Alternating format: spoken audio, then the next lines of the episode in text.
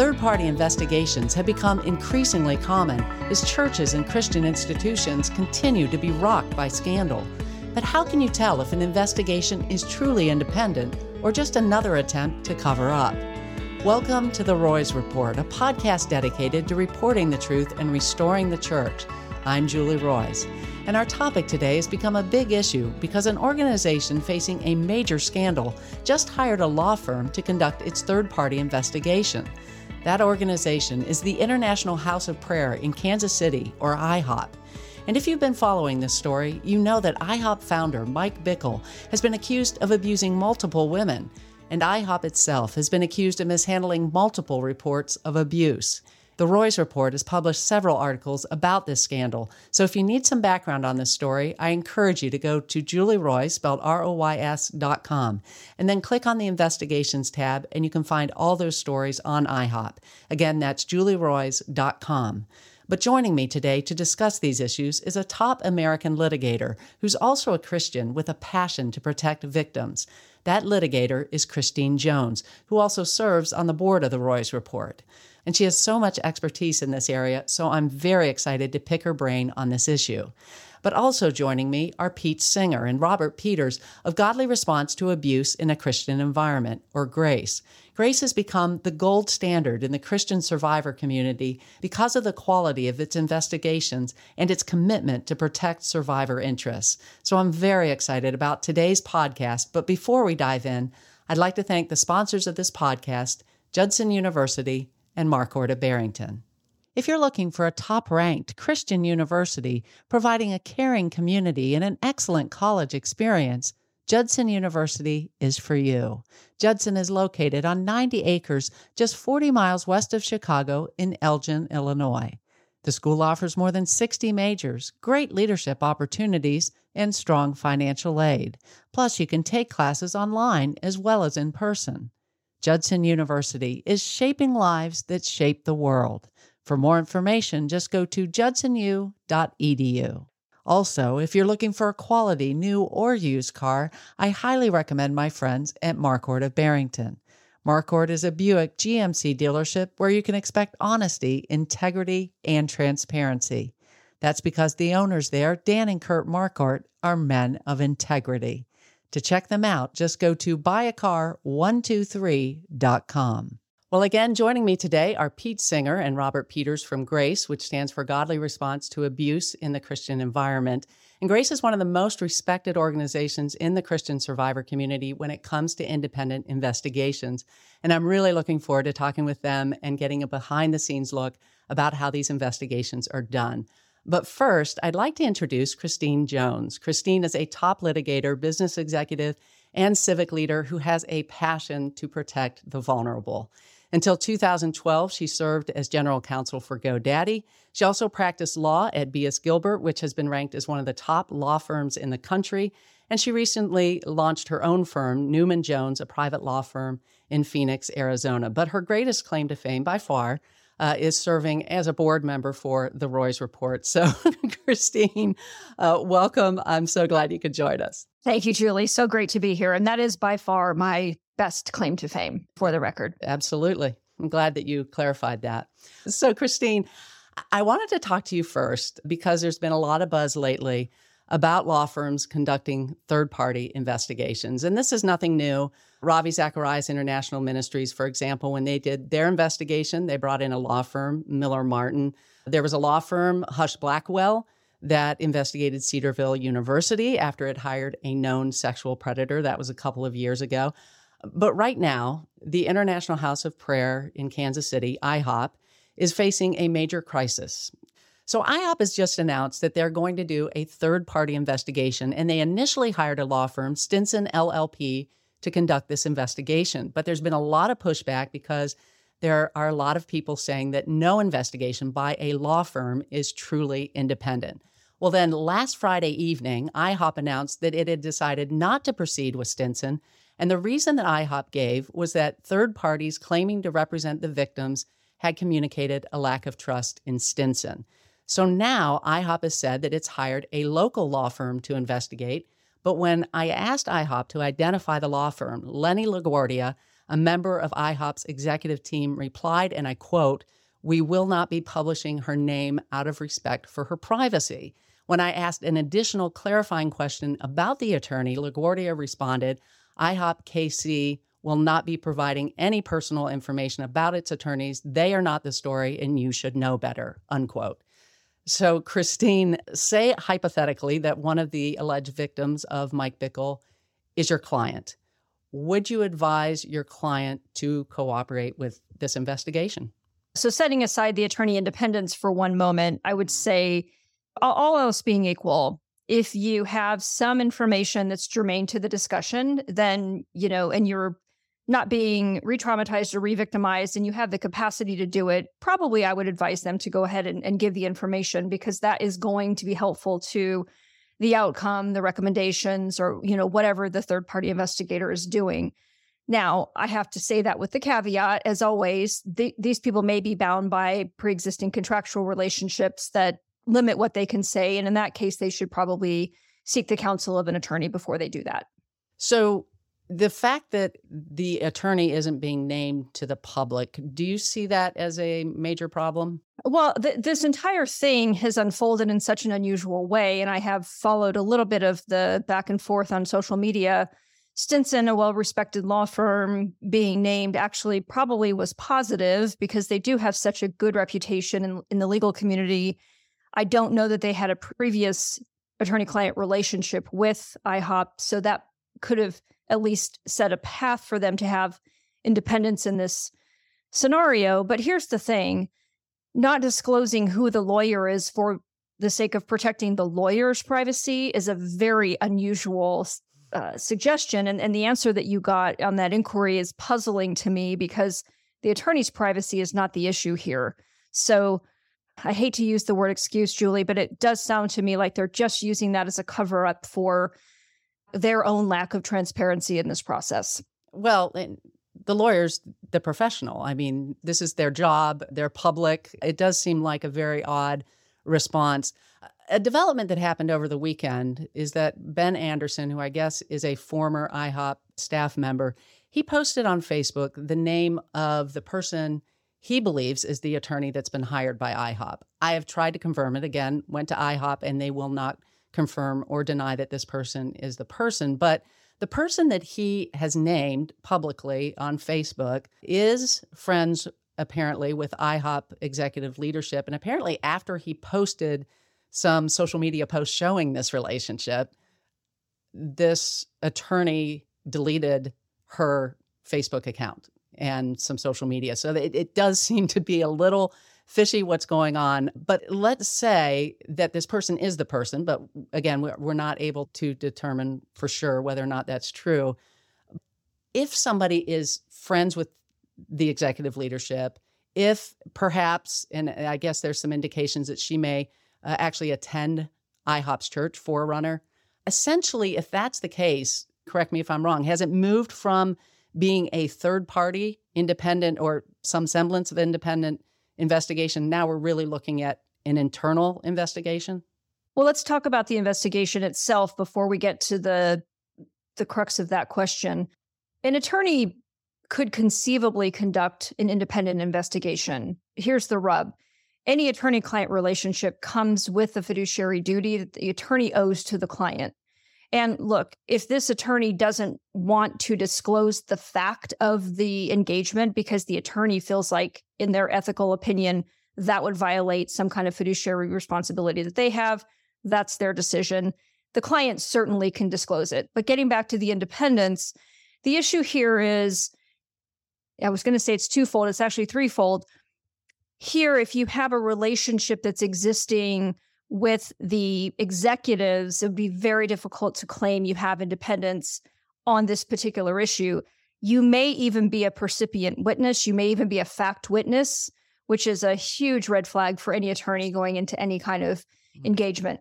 The second thing is if you have this existing attorney client relationship, it's almost impossible to conduct an independent investigation because you are already required to demonstrate a duty of loyalty to the client, which is the antithesis of independence. It is the exact opposite of independence.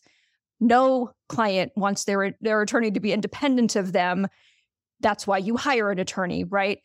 So let's just say it's a generic person. We don't know who they are. Mm-hmm. Any lawyer out there, pick a name. If they had that existing relationship and they have a hope of a relationship in the future, they're already making money from this client and they hope to make money from the client in the future. It would be virtually impossible under the ethical rules for them to be considered independent in this investigation. Now, if it's a, a, huge law firm, they have hundreds of, of lawyers in different cities. You know, could one department do the investigation, another department do the advising? Possibly, but that certainly doesn't seem to be the case here. And it strikes me that IHOP getting rid of Stinson is them backtracking. Mm-hmm. They're getting themselves dug into a deeper hole here than they were even in before. They're not improving their situation, they're making it worse good points that you brought up. I mean, the fiduciary responsibility the lawyer has to its client, and then the, the possibility of you know some sort of relationship in the future obviously complicating things and this is why in the very beginning people were like oh my goodness they hired a law firm and what a lot of people were asking for was an organization like grace godly uh, response to abuse in the christian environment who plays by very different rules. And again, they're going to be joining us in just a bit, and we'll hear about what they do that is different.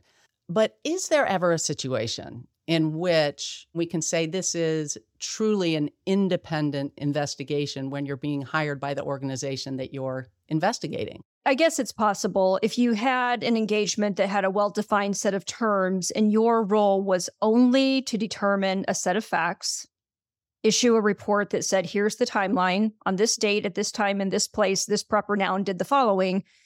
And you just gave the report with no recommendation, no observation, no characterization, no coloring of the facts. You could conceivably be independent.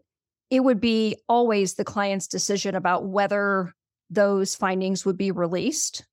It's a really tricky situation for the finest law firm in the best circumstances somebody who has a pre-existing relationship which i understand if if the lawyer is who we think it is is in a really precarious position claiming that they're independent and that their findings are going to be completely objective so a little over a week ago michael brown dr michael brown spoke at ihop and he announced that there was going to be this independent investigation. And Michael is someone who's very well respected within the charismatic community. And again, IHOP KC is a charismatic organization. So I think they were bringing in someone who would be a, a trusted voice.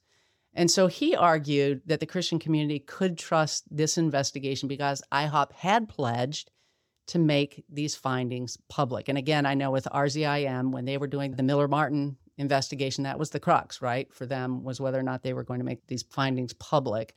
I don't know if that's still on the table, to be honest, given that things have changed, but let's assume that it is, and IHOP is going to make the findings public. I guess the question is even when they make the findings public, are we talking the complete findings? Is this a redacted findings? Is this the part of the findings you want us to know? I mean, is this really much of an assurance that the findings are going to be public, or would we still say, you know, as the public looking to get some assurance that this has really been investigated, that we can trust what they're reporting.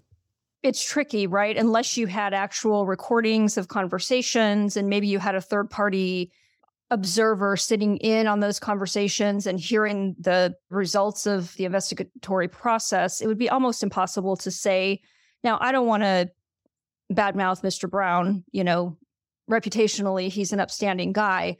But we're not judging his statement here. What we're saying is lawyers are humans and humans have bias.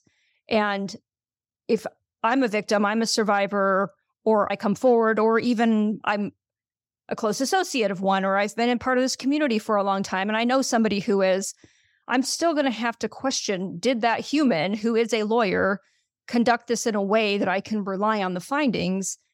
I will never know because I will never know what the process was that they used. And I already know, particularly if this lawyer is part of the church, but I will already know that they have gone into it with a preset bias that will make it very difficult for them not to filter their conversations and their findings through their pre existing relationship. And one thing I didn't mention, I mean, which you've hinted at, I mean, there is an engagement and a letter of engagement that's signed between the client and, and the law firm.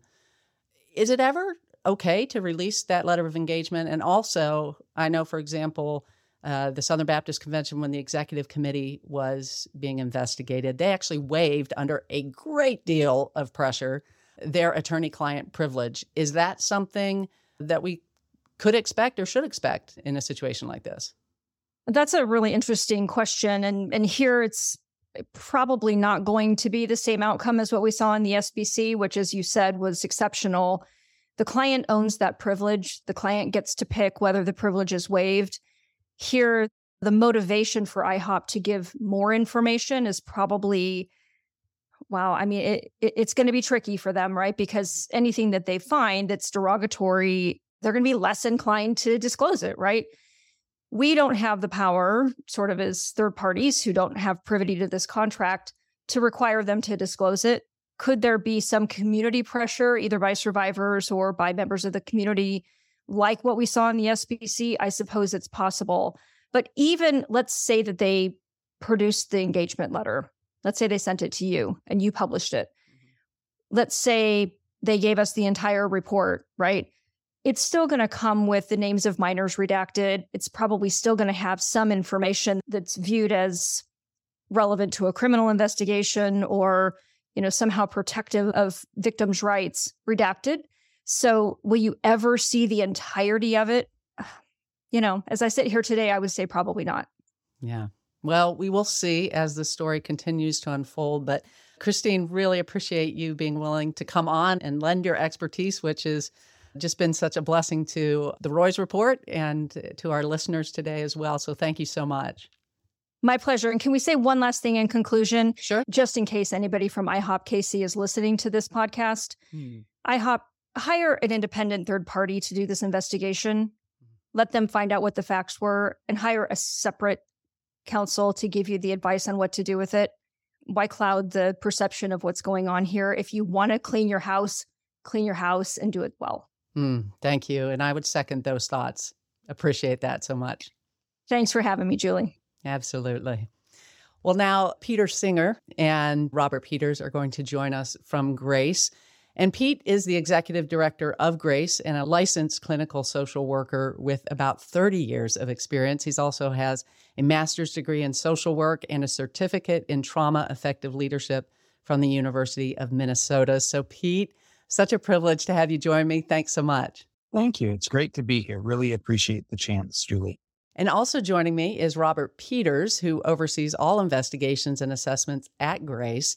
He formerly served as an assistant prosecuting attorney and special prosecutor in several jurisdictions in West Virginia. And in that capacity, he specialized in the prosecution of sexual offenses, child abuse and neglect, and online child exploitation. So, Robert, uh, so glad to have you on the Roys Report podcast. And I think, as I mentioned earlier, that I think this is the first time we've had two lawyers on our podcast. So, welcome great to be here. And I, yeah, I hope we don't break any podcast length records unless you're going for that, uh, in which case you're welcome.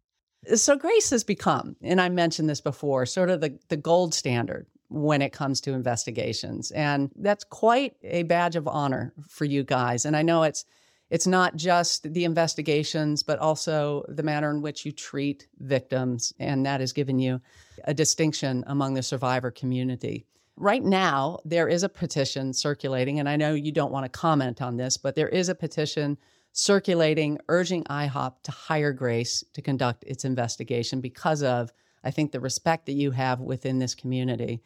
What is unique with what you do? And let's start with your expertise because you focus specifically on investigations involving churches and Christian organizations.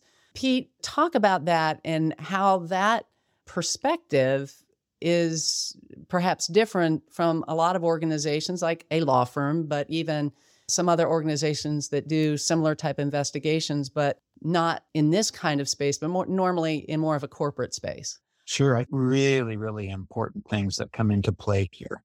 A big piece of that is an understanding the criteria that we're looking at isn't just what does the law say. Yes, that is a very, very significant piece of criteria. But beyond that, we're also looking at what does God say? And at times it can be very difficult for a law firm or other private investigative agency as part of the investigation to also do a theological review and to say, okay, let's look at what happened here. And now we'll examine that in light of scripture. And one of the things that I think is unique about the way that Grace does an investigation is that Grace brings in an incredible, incredible experience. Our investigators come from a background similar to what Robert is bringing in his background or from extensive law enforcement experience. But they're also bringing in that theological experience.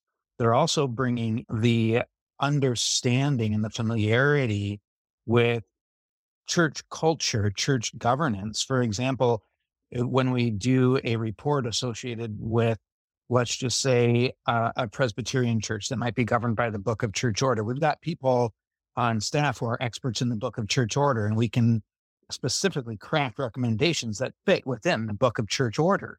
Mm. And so being able to pull in that experience as well as an understanding of what scripture says about this, because scripture is not silent on this. Scripture speaks so often of this. Scripture says in First Samuel that Hophni and Phineas, the sons of Eli, who was the high priest at the time, Hophni and Phineas were acting as priests in Israel.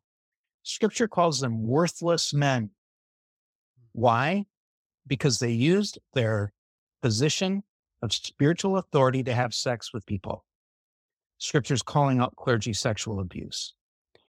And then we'll fast forward to the New Testament and we've got Jesus crying out against child sexual abuse, anything that would harm a child, against elder abuse, against financial exploitation, against spiritual abuse. So a grace team brings in both that incredible legal background, similar to what Robert has, or many of the people who have been in law enforcement on our team have, but then an ability to blend that with what does scripture say and what do we know about trauma? We have many, many published articles from people at Grace, whether they're our investigators, people on our leadership team, people on our board of directors, that help explain the very nature of trauma and trauma informed practice. And we've got an article coming out at the end of the year that will be published in Currents in Theology and Mission, a, theology journal hmm. that will be taking six key principles of trauma informed practice and saying, what does that look like when it's applied in a church?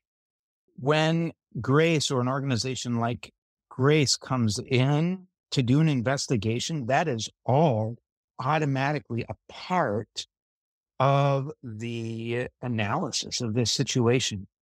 And for an organization that does not have that deep embedded background within the Christian culture, within churches, how are they going to be able to bring in and analyze the situation in light of scripture?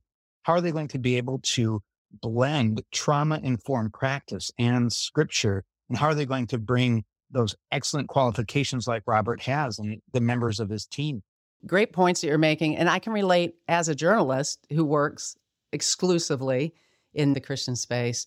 And I've also worked in secular newsrooms. And it's interesting when I did work in secular newsrooms how much they misunderstood the language or they misunderstood the culture and they just weren't able to report properly and and frankly, Christians didn't trust them because they didn't know, they didn't understand, they would misinterpret things.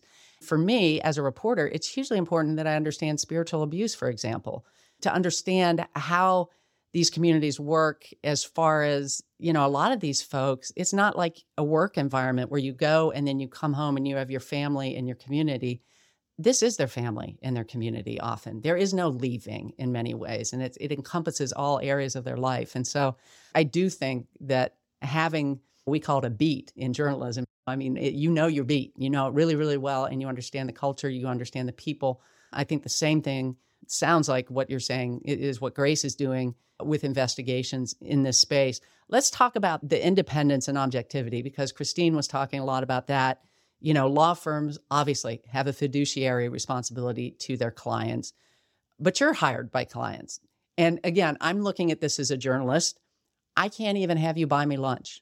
I can take no money from you. I, have been offered numerous times, hey, we'll fly you out to interview or we'll fly. And I'm like, well, if I'm going to do the story, you can't fly me out. You can't do anything for me and you can't put me up. I need to come on my own dime, which is hard to say because we have such a limited budget and stories we'd like to cover, right? But for us, if we take money, we're not objective, right? I mean, that's how strict it is for journalists in this space. So, I mean, talk about that because you're obviously being hired by organizations that you do investigations on. Uh, how does that not make you beholden to your client? The two word answer would be uh, structural independence. And that's really critical of the con- contractual phase. You know, in the discussions that we have with churches, uh, where those discussions either prove to be fruitful or not, that's the crucible.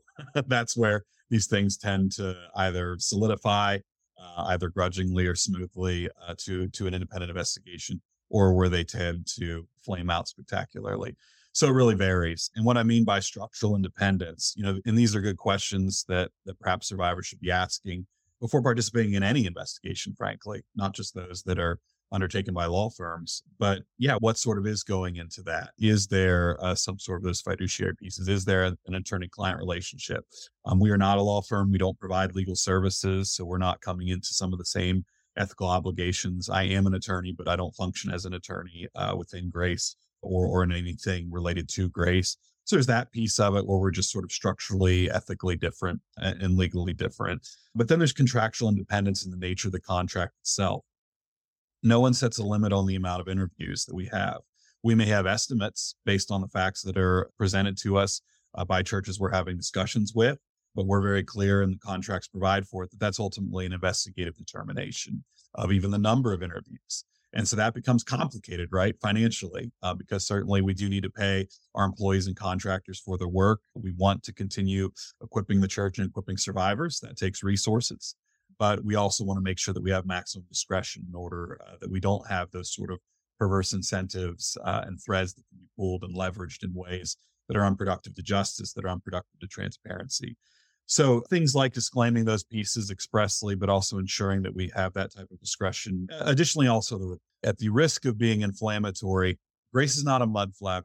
And there are entities that sometimes, unfortunately, operate as mud flaps, meaning they direct the dirt into mm-hmm. particular locations. They put emphasis of culpability on particular locations. And isn't it interesting how that tends to align with the priorities of, of the individuals that are paying the bills?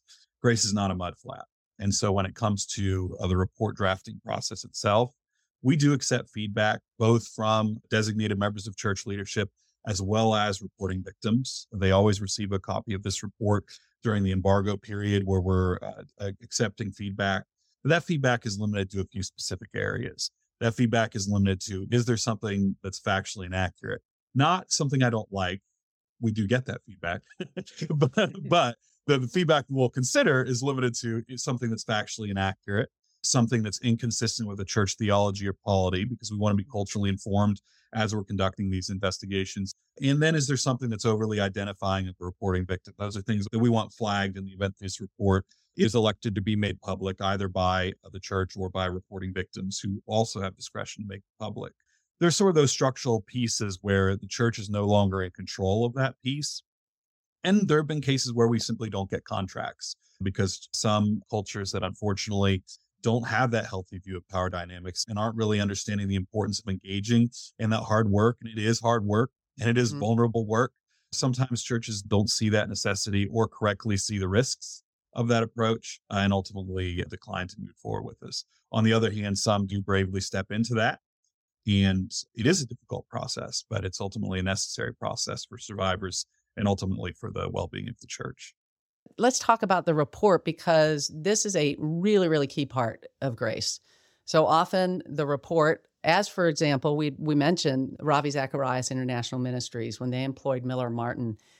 There were a couple things and one is the scope of the investigation, which initially was very narrow, but because there was a lot of media pressure, and I know we published a story the minute I got some documentation saying this was limited very narrowly, we published on it and then it broadened, right? And that's the beauty of the pressure of the publicity. But also with Miller Martin, that report was given to RZIM. And there, I know from talking to people, there was a battle as to whether or not to release that to the public. And ultimately, it was the board's decision. But I know there was so much public pressure, and that that was released publicly the the full report, which was, I mean, like a bomb went off, right? I mean, it was huge. So let's talk about that with what you're doing. There have been reports that you've done that haven't been released to the public but what you do is unique in that you don't just release it to the organizations that's paying you, but you release it to somebody else as well. Talk about that. It's absolutely essential that that happens. It can't just be the church or ministry that was the seat of the abuse. Mm-hmm. That can't be the only person that holds the power of the report because that report is power. We specifically have in the contract that we do not assign the copyright of the report to anybody, which means that nobody has the ability to say you can't publish that. And then often there is a recommendation, something to the effect of church leadership, work with survivors to figure out the best way to distribute this. Now, Grace used to have a relatively standard recommendation of distribute this. But then several years ago, what happened was a survivor said, What are you doing? Now everybody will know who I am. I, the survivor, did not want that distributed. Mm-hmm. And so once that situation occurred, we changed how we address that so that we tell the church generally work with the survivor to figure out how to distribute this because sometimes survivors don't want it more public. And then it's that balance between empowerment and safety. Yeah and that that always is a tension that's definitely a tension in what i do as well.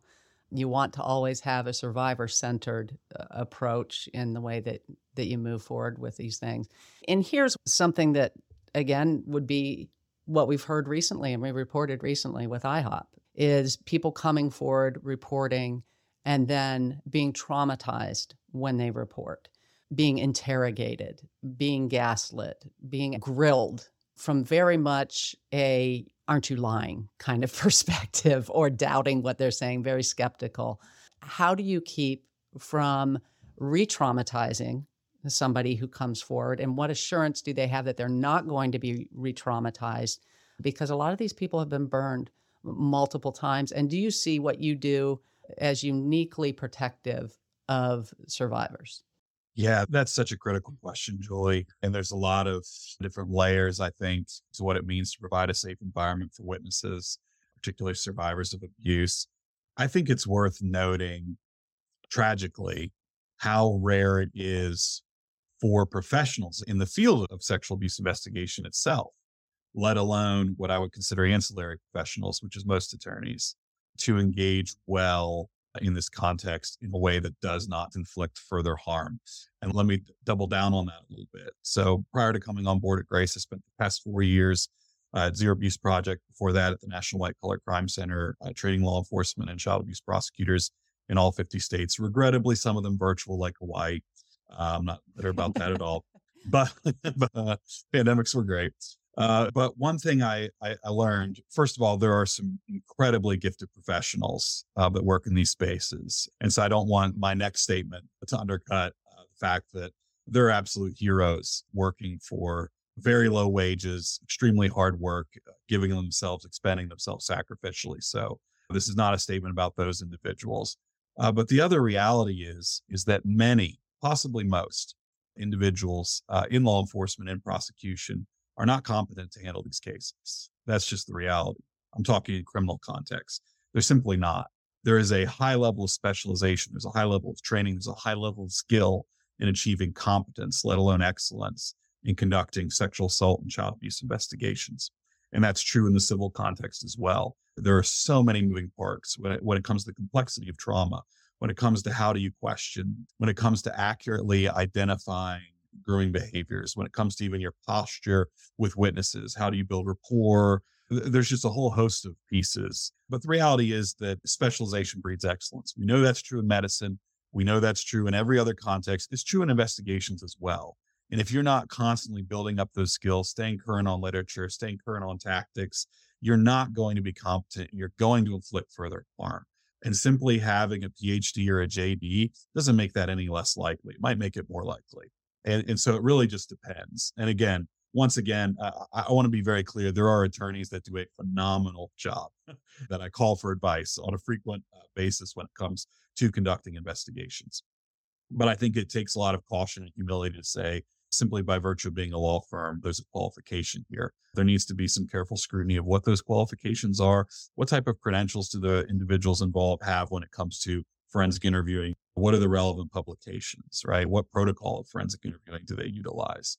There's a great deal of expertise that comes into not inflicting further harm in these interviews. I think there's also a posture of intentional integration of trauma informed principles that's very much in the DNA. It started with Boz Tchividjian and now it has grown with, with Pete Singer and what he's brought from the mental health care field in terms of how we interact with all witnesses, uh, but especially survivors of abuse.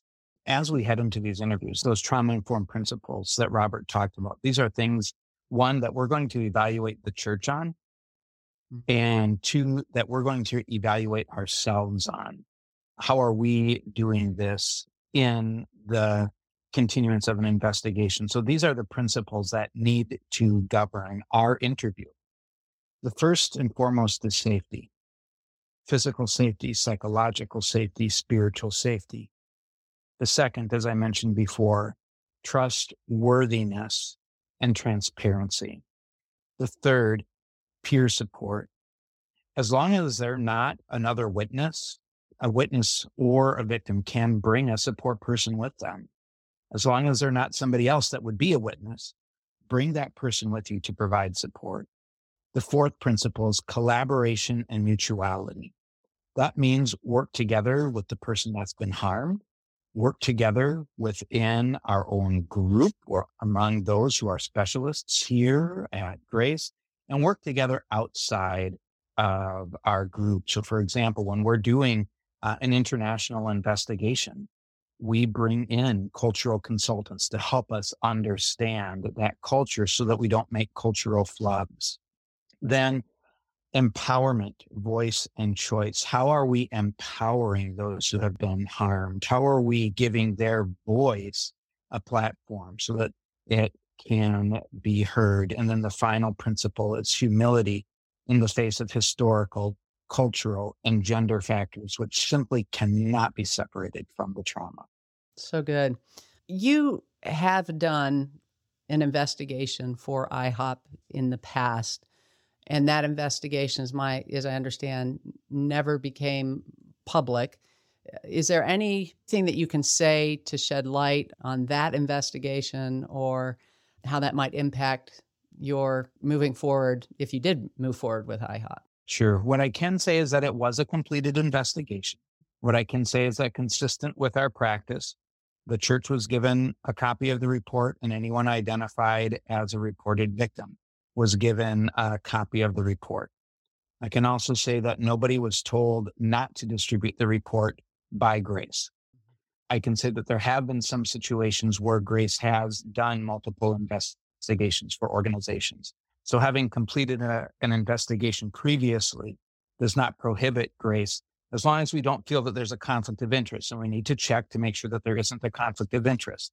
And as long as that conflict of interest is not there, uh, then we can do an additional investigation with organizations, just generally speaking.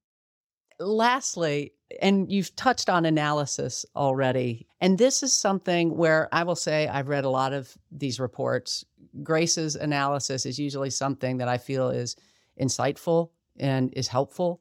And because you guys get the culture and you get how abuse work, you get how cover ups work, you get all that stuff. I found those extremely helpful. At the same time, I have been uh, horrified by some reports that I've seen. For example, there was a Guidepost Solutions report that was done on the Bryan Loritts investigation. I wrote about it so people can go and see it, but it, it, was shocking to me because the only person that had this phone that had the evidence of wrongdoing was Bryan Loritts. He said things happened, that he gave it to people Nobody ever verified that they ever got the phone from him.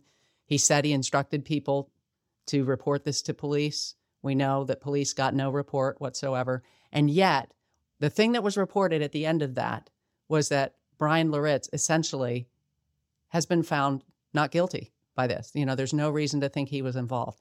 It was shocking to me because the whole thing was pretty decent. I mean, really, they didn't find out anything that I hadn't found out prior, you know, because I had investigated this, but it was pretty decent as you went through. And if you understand the different people and what their objectives might be and telling the truth or not telling the truth. But the analysis was just shocking to me. And there was so much inside of me that would have appreciated because when it was reported, people, you know, reporters can be really lazy. So they can just like look at the analysis at the end and then just take that and not read the report because why bother, right? Just cut to the chase, read that, and then move on to your next story. And that's uh, what I suspect a lot of them did. And the problem is the truth didn't get out there. So as a reporter, we keep like this really firm line between any analysis or opinion and any news. So we report all the facts here in a news story. We try not to let any editorial comment come in. And then we'll report separately, okay, here's what we think about it, if we do that. Or sometimes we'll interview several experts and then we'll quote them in the story to give some perspective if we feel like the reader needs that. So speak to that because, again, I've seen it work and I've seen it be absolutely abysmal when there's analysis in there. And there's a part of me as a reporter that just wish the analysis would be separate. You bring up a really great point, Julia. And I'm not going to speak to any particular other organization that is out there doing investigations, but just off of the top of my head, I can think of three or four reports that I've read within the last year where I look at them and their findings of fact make sense to me. And I get done reading the findings of fact thinking, wow, this is great. They actually revealed what happened. And then I get to their analysis and I'm like, how did they get that analysis? That analysis is totally contrary to the facts. Mm-hmm. What happened? Mm-hmm. And so often that can happen because that organization is being a mudflap, mm-hmm. because their job is to direct the dirt. And again, I'm not calling out any specific organizations. And sometimes you're just left wondering. And I think that you highlight just the importance. You can't just go and read the analysis. You can't just go and read the conclusions. You have to read the whole thing. And if you read the whole thing, you will see A does not equal B. What's going on here? And that is one of the red flags that you may have when you're reading a report to know if that report was done in good faith. Because if you're reading that nobody from whatever group participated or agreed to be interviewed. And then you're reading mm-hmm. the analysis that says this organization was fully engaged in the investigation. You've got two opposite things. One is a factual statement, but negates the analysis. With the Grace report, generally speaking, and there's going to be some variability, we lay out those factual findings. There are some pieces of analysis in there but those factual findings are laid out and then we do an analysis. And sometimes there's analysis that's brought in with each piece of the findings so that there can be understanding as we go along. But that's one of the key pieces that we do. And one of Robert's biggest responsibilities is to make sure that this analysis actually is consistent with the factual findings and not in contradiction to it. Yeah. Adding to that, getting the what right is inconsequential if you screw up the so what. And so I think that's one critique I would have just more broadly over even law firm involved investigations. If you don't have the church culture piece, if you don't have the scriptural piece, you're going to mess up the so what, or at a minimum, you're going to miss an opportunity to address the so what piece of it. It's so interesting how often we're moving from you have entities that are theoretically sola scriptura, but not in this context. Theoretically, scripture is self is sufficient for all things, but not here. And so why is the disconnect, right? Why are we not leaning on scripture to guide our response? And I think there's some reasons for that that, that are not always always very pleasant. So I think getting that so what piece is critical. I don't know, Julie, if you're familiar with, I'm sure you're familiar with the name Victor Vieth. Hmm, yes. But he wrote a really influential article years ago called Unto the Third Generation. And he posits a very optimistic and I think still realistic and grounded view that child abuse really can be meaningfully reduced to levels that are, are fractions of what they are now.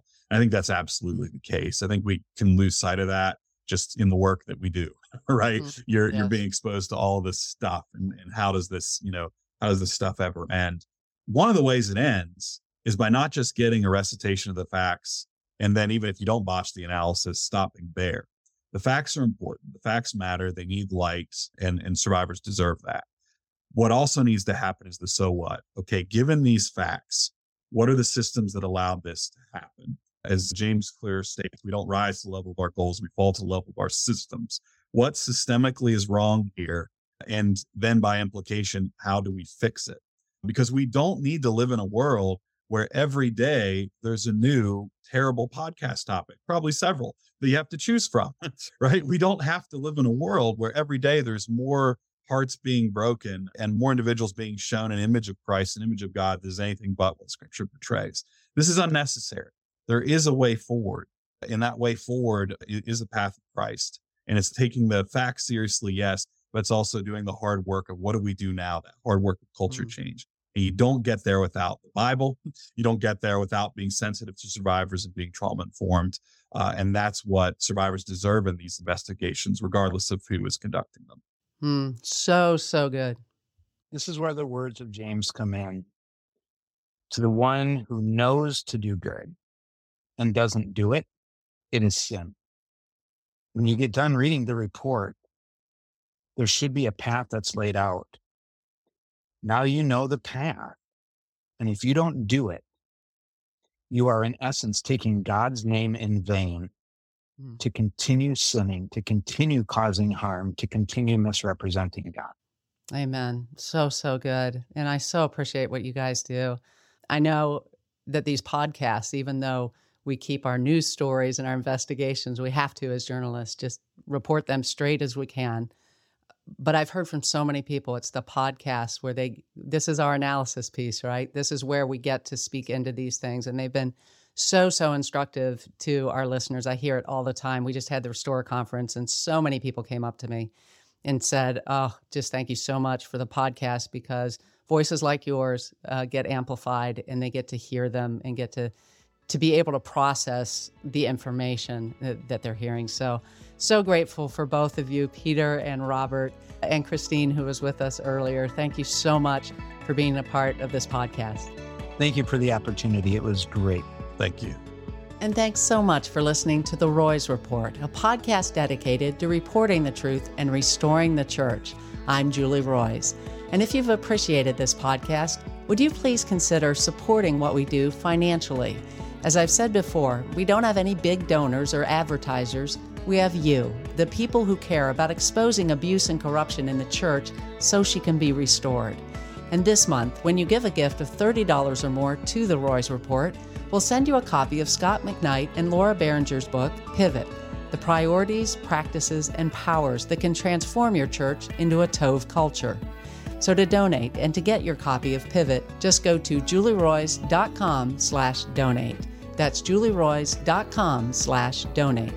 Also, just a quick reminder to subscribe to the Roys Report on Apple Podcasts, Google Podcasts, or Spotify. That way, you'll never miss an episode. And while you're at it, I'd really appreciate it if you'd help us spread the word about the podcast by leaving a review. And then please share the podcast on social media so more people can hear about this great content. Again, thanks so much for joining me today. Hope you were blessed and encouraged.